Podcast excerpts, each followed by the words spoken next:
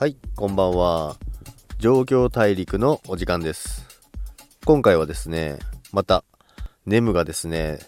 年初来高値更新でですね、42.2ぐらいをつけましたね。まあ、チャート的にももうすごい良かったので、やっと上抜けたかなという形でですね。で、あと、まあ、スナップショットもそろそろあの日程が決まりそうっていうのもあるので、その期待感からも多分あると思うんですけども、まあ、それが顕著にチャートに出てるっていう形になってますね。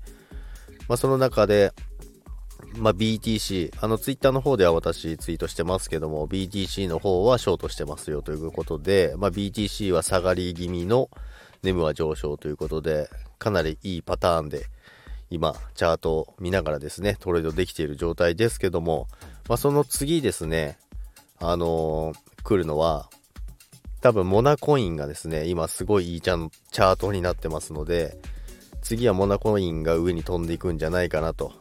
思っています。ですので、まあ、モナコインも少しだけ仕込んではあるんですけども、まあ、やっぱり循環してどんどんあの違う通貨があの上がってきますので、チャート的に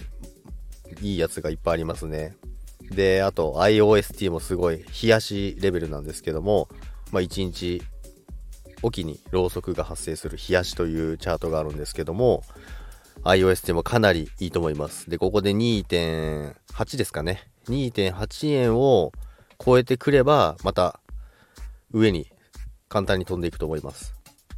ですので、ちょっとあの、上に飛びそうな通貨がさらにあの、増えてますので、で、まあ、多分5、6種類は今ありますね。どんどんもういっちゃいそうなやつが。まあもうすでに、あの、それぞれの通貨がだいぶ上がってきてますので、あの、チャート見てれば、どんどん、あの、循環させていければ、資金を動かしてですね、あの、その波に乗って、で、乗っては利確しての繰り返しをしてれば、どんどんどんどん多分資産が増えていく状態になってますので、で、あんまり、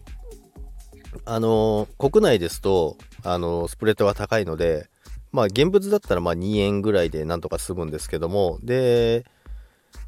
値上がりしてる時ですね。値上がりしてる時とか下落してる時っていうのはやっぱりスプレッドが高くなってしまうので、その前にやはり仕込んでおかないと、やっぱりこれから行くんじゃないかなっていうまだおとなしい時に仕込めば、かなりの資産倍増になると思います。ということでですね、今日の状況大陸はこの辺にしておこうと思いますけども、ちょっとあのあれですね、最近値上がりの通貨が多いですし、ニュースもちょっと多いので、ちょっと状況大陸の本数もちょっと増やしていこうかなと思います。ちょっと1回の、あのトークでですね、あんまり喋るとわけわかんなくなっちゃいますもんね。ということで、ちょっと短めの時間で本数を増やしていこうかなと思います。ということで、今日も聞いていただきありがとうございました。それでは、さようなら。